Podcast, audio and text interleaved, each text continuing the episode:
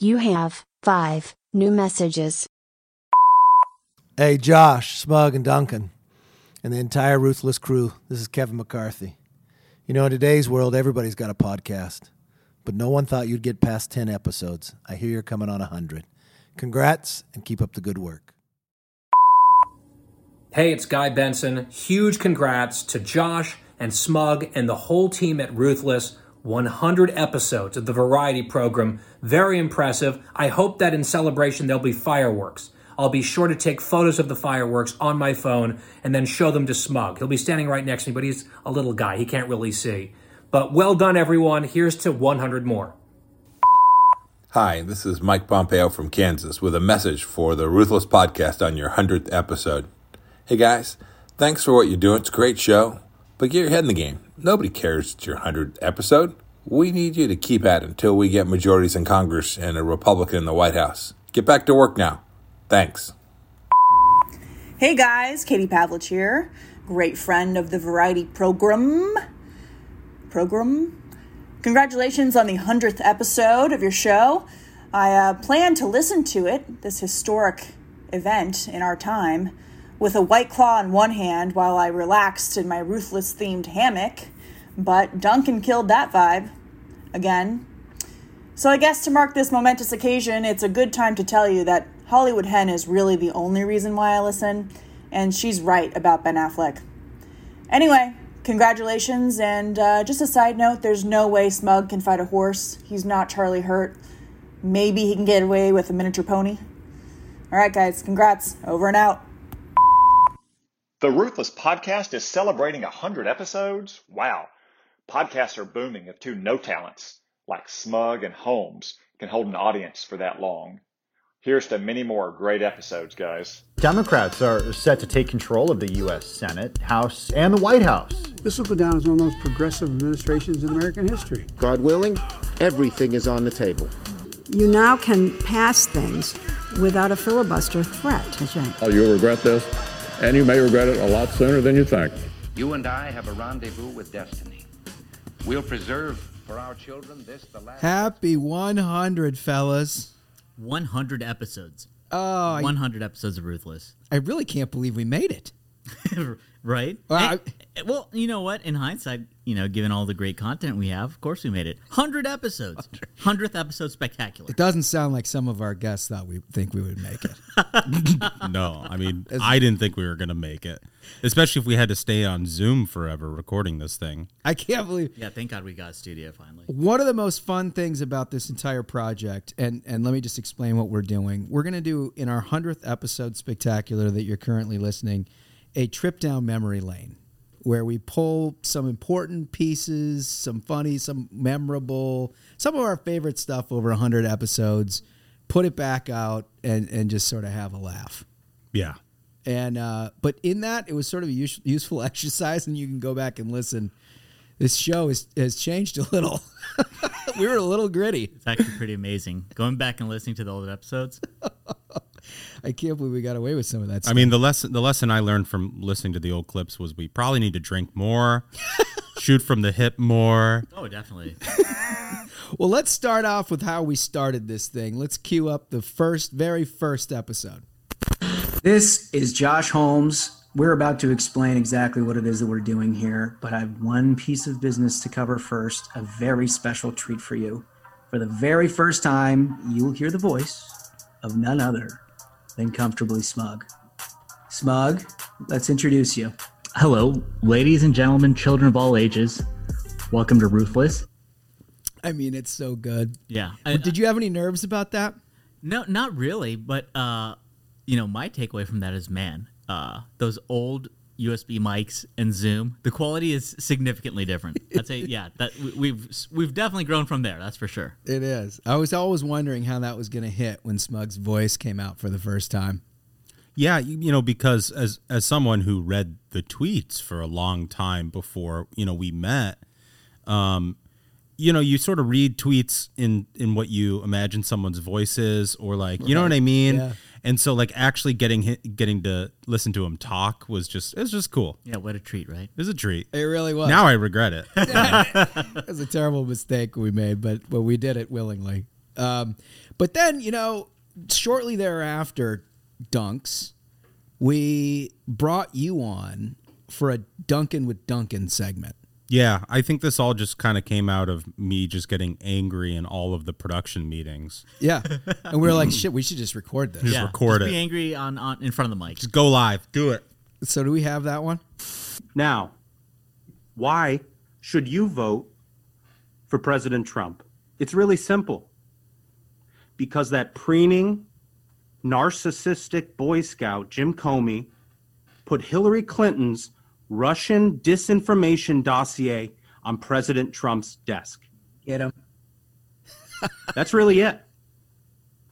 Yeah, sure. I could tell you Trump cut your taxes. He defeated ISIS. He put three justices on the Supreme Court. But no, Comey putting the P tape on the president's desk? Yeah. I love it. yeah, no, it's it's kind of incredible in retrospect after everything we've seen now in the Biden administration that the intel community put more effort into chasing down a fake P tape than planning the withdrawal from Afghanistan. Totally. Well, you made a very persuasive case. That was like right before the election, Yeah. basically, where you were making a final pitch for President Trump. Yes. And we thought a- at the time, I was like, man, that's really good content. We should start working in a, s- a regular Duncan with Duncan. Yeah. And like eventually that just became co hosting. and it worked out. It worked, out. It they worked. dragged me in. but I, I, um, I think that entire. So then we go through the election, and we're kind of figuring things out, and we stumbled on the fact.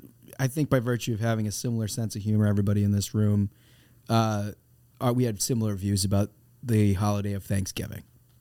Well, yeah, because it's you know just notorious for being uh, a holiday in which there's a lot of fighting. People come there with opinions and there's disagreements and there's extended family you rarely see. Yeah, you know, like your crazy aunt, and you gotta you gotta come with some heat. Yeah. So and, and the liberals really made this into a thing over the past few years, where they're like, Yeah, confront your MAGA. exactly, uncle. you Yeah. have to you have to make this a thing. Right. So we we put together an episode that was entirely about how to do Thanksgiving right. how to win Thanksgiving, Yeah. basically, right? How to win Thanksgiving. We had like like pillars that you needed to adhere to.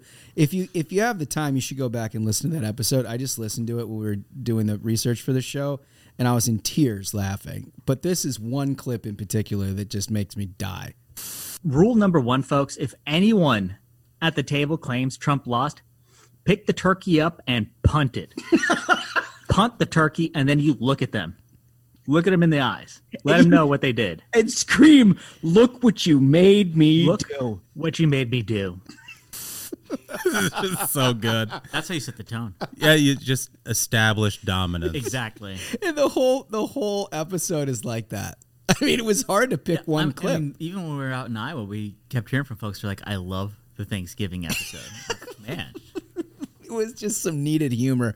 It was a little bit of a dark time, and we, we needed a little something to laugh at. Yeah. that was a good one. But but like, we then started getting into putting together some productions. Right, we Right. let our con- it was beyond just sort of the conjecture talk, making fun of stuff every day, which we'd kind of gotten a good roll on. We also wanted a little bit of like, you know, little production value, and the Lincoln Project became the first target. Yeah. Yeah. Well, at the time, there was that Wellerman shanty that was going around, That's right. you know, um, a little sea shanty song.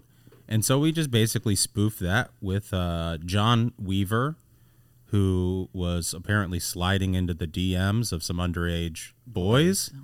a link of Lincoln Project. He, he was he's like one of their founding members, right? Yeah, and allegedly, allegedly, allegedly, you know that the that his friends at the Lincoln Project were aware and did nothing. Right. Right. No, I know. So so we put together the Weaverman shanty. We did. Soon may the Weaverman come, the Emming boys were way too young. One day when the grifting is done, we'll take our cash and go. Oh yeah, that's art. That's art. you know what's fu- what's funniest thing about that for me is people probably don't realize it's like the hardest thing to do is record that on Zoom. Yeah. Yeah. Because of the way the technology works, Yeah, it's you like can't you, have like multiple people talking at the same time, so we each had to record and then try to time it the same and then layer. I mean, Zoom podcast. It's quite a production. Well, we did so we did an extended version of the Weaverman Shanty that required so much production work. It was incredible because we again we were this is the middle of of COVID, and so we were s- sort of all doing this remotely from Zoom. You can't sing over top of each other on Zoom, so we all had to s- record separate tracks of like a, a minute long song, Man. and then like sew it together. Somehow, it, I mean, it, it sort Somehow of it worked. worked. Somehow it worked. Uh, Smog, what's your favorite? Okay, so my favorite moment, it, it, it, it's kind of random, but we had a Hollywood Hen segment where uh, she brought up Demi Lovato.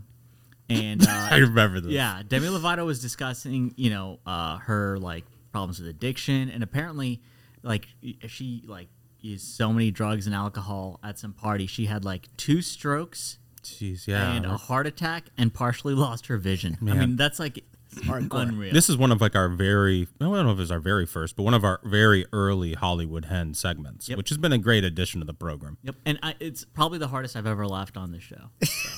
I mean, not about that, but you folks will hear it. All right. Here, so here's the deal: like, addiction's real. Addiction's terrible. You know, like you got to take all that stuff seriously.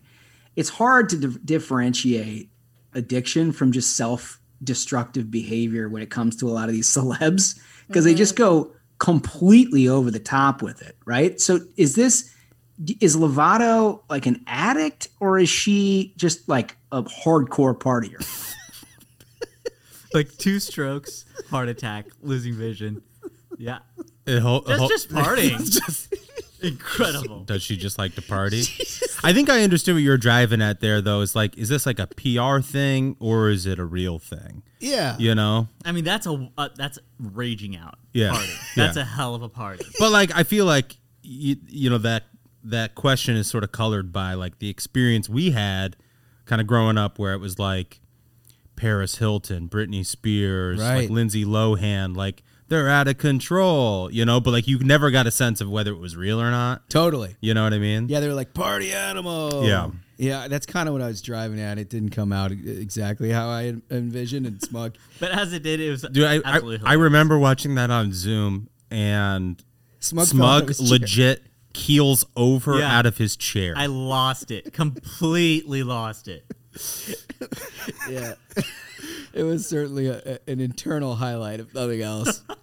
um, and then d- we so we introduced to the the program what Smug you had introduced to the world the previous year in the liberal hack tourney. That's right. So we would have just like March Madness, we'd have 64 teams, but the teams would be liberal hacks on Twitter, and then all the voting would commence on Twitter. The, the people would decide who's the biggest hack. It's a tournament. It was incredible. in the bracket if you get a chance go back and listen to the sunday special The we unveiling? did yeah the unveiling we did like a full-on E espn It was in, it was special brilliant, honestly. you know you know where we released the bracket and we like had cutaways to headquarters and s- it's it's good content but um this uh this this song that we did do you remember the song it was uh Yeah. after ruben wins we did a spoof of one shining moment Yeah. which is like you know the sort of corny song that they play at the end of march madness Yeah, yeah. Let's hear it. Fake news proponent, it's all on the line. Your dumb opponent canceled in time. Voice of an angel. God. You know, my favorite thing about this is, you know, we'll be in these production meetings and the suggestion for a song will come up. I know that the fix is in, right? That, You're getting that they're, bullied. they're suggesting something that's out of out of my uh, range, That's the whole point. but but you know, it is it's it is part of the fun. I really I didn't put it in, but I think it's worth mentioning your first song, with the uh, arms of an angel. Oh yeah, where I just totally got railroaded on the backup. That- the, the best part about that is that we had moderate Jeff as a producer at that point. Yeah. And moderate Jeff had you sing it, and then he would layer in the audio. Except he missed the timing. he missed yeah, he misdimed it. And we're just like, screw it. Go live. Take it live. it sounded horrible. Yeah. So like, I think one of the best first interviews we did was Cruz. It was huge, huge, Yeah. huge deal. I mean, for a variety of reasons. The context of it was this was the Monday after he was caught going to Cancun with his family as Texas had that big power failure and everything was frozen up. And Yeah, it's like a freak storm that was just super, super, super cold, and it froze everything up. Right. Right. And the media was all jumping all over all over him for, you know, dereliction of duty, how dare he leave and everything else. And instead of sort of like cowering away from it, Cruz just sort of grabbed it by the horns and decided to come on ruthless and talk about it. Which I thought was it demonstrated Courage. That's courage. it's courage on his part. It's also like the greatness of what Ruthless has also become is that you've got an outlet to do that kind of thing and have Right. some laughs and you don't have to like go through the media filter to do it. Anyway, this is this is Ted Cruz. I mean, there is. I didn't turn on the news without uh, a sighting of your dog, or I mean, it was just. I think there was 35 different Washington Post stories about you this weekend. Look, I, I haven't had this much negative press coverage since Northern California in the 1960s.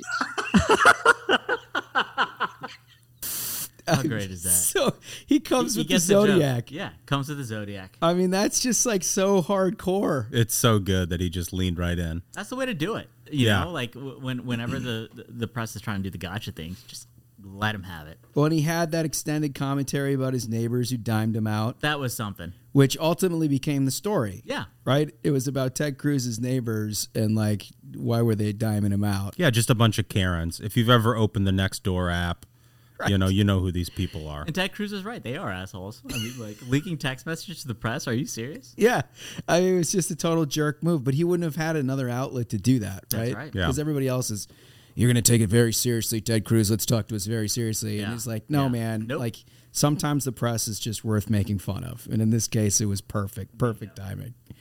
So uh, one adoption of a piece of press that we did, which I think is the only, this is the only radio theater that we did. Yeah, we got to do another one like that. We got one. We got one uh, conjuring up. Yeah. uh, It's percolating. Yeah, that I think we'll have in the works here in the next month or so. But the first one was a ruthless radio theater where we had the entire cast and crew involved in a dramatic reading and s- a little rewriting of Jonathan Swan's post-election piece on the Trump Sidney Powell Yeah. uh, meetings essentially, and we we we did some dramatic reading.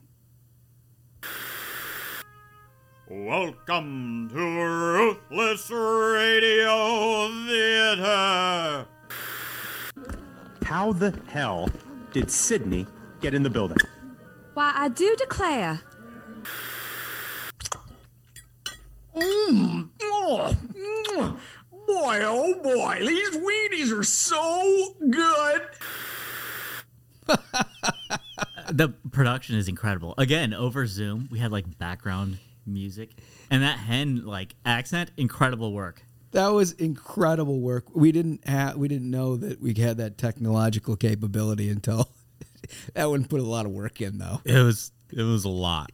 It was it was a lot. Uh, but I think worth it in the end. I mean, that, you know, it really transported you to the moment. It really did. And it was so all the characters. I mean, the funny thing about that one and almost all of these that we're talking about is is the production meetings that are involved in it always are like tears of laughter. Yeah. I mean, I don't think we've done one of these where we're not just dying. I know. yeah, it makes you want to just like, you know, press record and do a production meeting. Yeah. You know. yeah. Yeah, I don't know if everybody would, would find it as humorous as we do. No. Uh, but but it's it's well worth it. I mean, every one of those just makes me die laughing. um, another guest we had, which I thought was so fun because we had him play a game when Tucker Carlson came on. Uh-huh. Oh, that was amazing. And and we constantly cite this now when we when we discuss playing Demergerno. Yeah, he set like a rule. It's like a Car- Tucker rule. Yeah, great, great. It was an insight that was really, I think, dead on. yeah, it was fantastic. Totally. Let's hear it. They can't. There's no self-respect. There's staff when they would say something like that. The real question is because between if the you're two. with the guy in a closed door meeting and you see what it's really like, you know, you see the plugs up close. You're like, uh, you know, there's only so much boot looking I can do. I mean, you know what I mean? Like I've got a wife or whatever. Like other people love me. There's a there's a depth below which I can't sink. Yeah. It's incredible. It was an, a unique insight, basically, that, you know, members of the media are the only people who would sink so low, subterraneanly low, to defend Joe Biden at some point. It was like the Tucker rule is if there's four statements and one of them is just sort of s- humiliating. Yeah. it, has got to be a journo, Right. right? Right. Which is sort of counterintuitive, but he nailed it. He nailed it. He nailed it. It was so good. He had a bunch of takes from that game, by the way, that were just fantastic. Yeah, that's a good one to re listen to. I loved also the outing of Anonymous. Miles Taylor. Yes. Yeah. Who's this guy? That was the, the DHS guy who pretended he was a senior White House official, and all the media reported how he was the resistance on the inside of the Trump administration. Yeah. It- I remember this. What a now. loser. We had you and I, Smug, laughed about as hard as we could laugh on air, talking about what a d bag this dude is. Let's let's get a little. You know, I You're want not- my focus you're not to be on the anonymous. president, and I certainly don't want to. Uh, I, I wear a mask for two things, Anderson: uh, Halloween's and uh, pandemics. So no. This guy can't be real, dude. Halloween and pandemics. This guy can't be real. I mean, the extension on that one.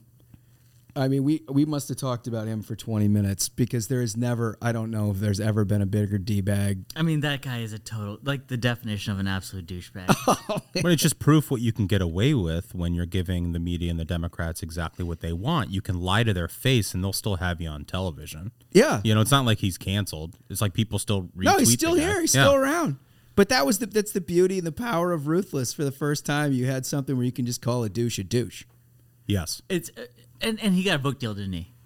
He got a book deal. Well, he wrote, He wrote that anonymous book. Oh, that's right. that's the thing. That's the claim to fame. They Yeah. gave this clown a book deal. That's Yeah. the thing is like the, the like left grift of of being like, oh my god, Trump did all these things, and then you get yourself a book deal and you get yourself your TV hits. Like this is what like uh, uh what, what was his job in the administration? He was with which? He was with what? DHS. Yeah, he was like a like a deputy deputy deputy at DHS. Yeah. And I mean basically like a rank and file political appointee and then somehow the New York Times built him into the ultimate insider. What, what they were speculating was Pence. Well, yeah. re- remember, he, Oh, yeah, uh, they wrote the he wrote the anonymous Lodestar. op-ed, Lodestar, and it that mentioned the word lodestar, and then people were saying, "Oh my gosh, this is Pence. He said lodestar on all these previous speeches."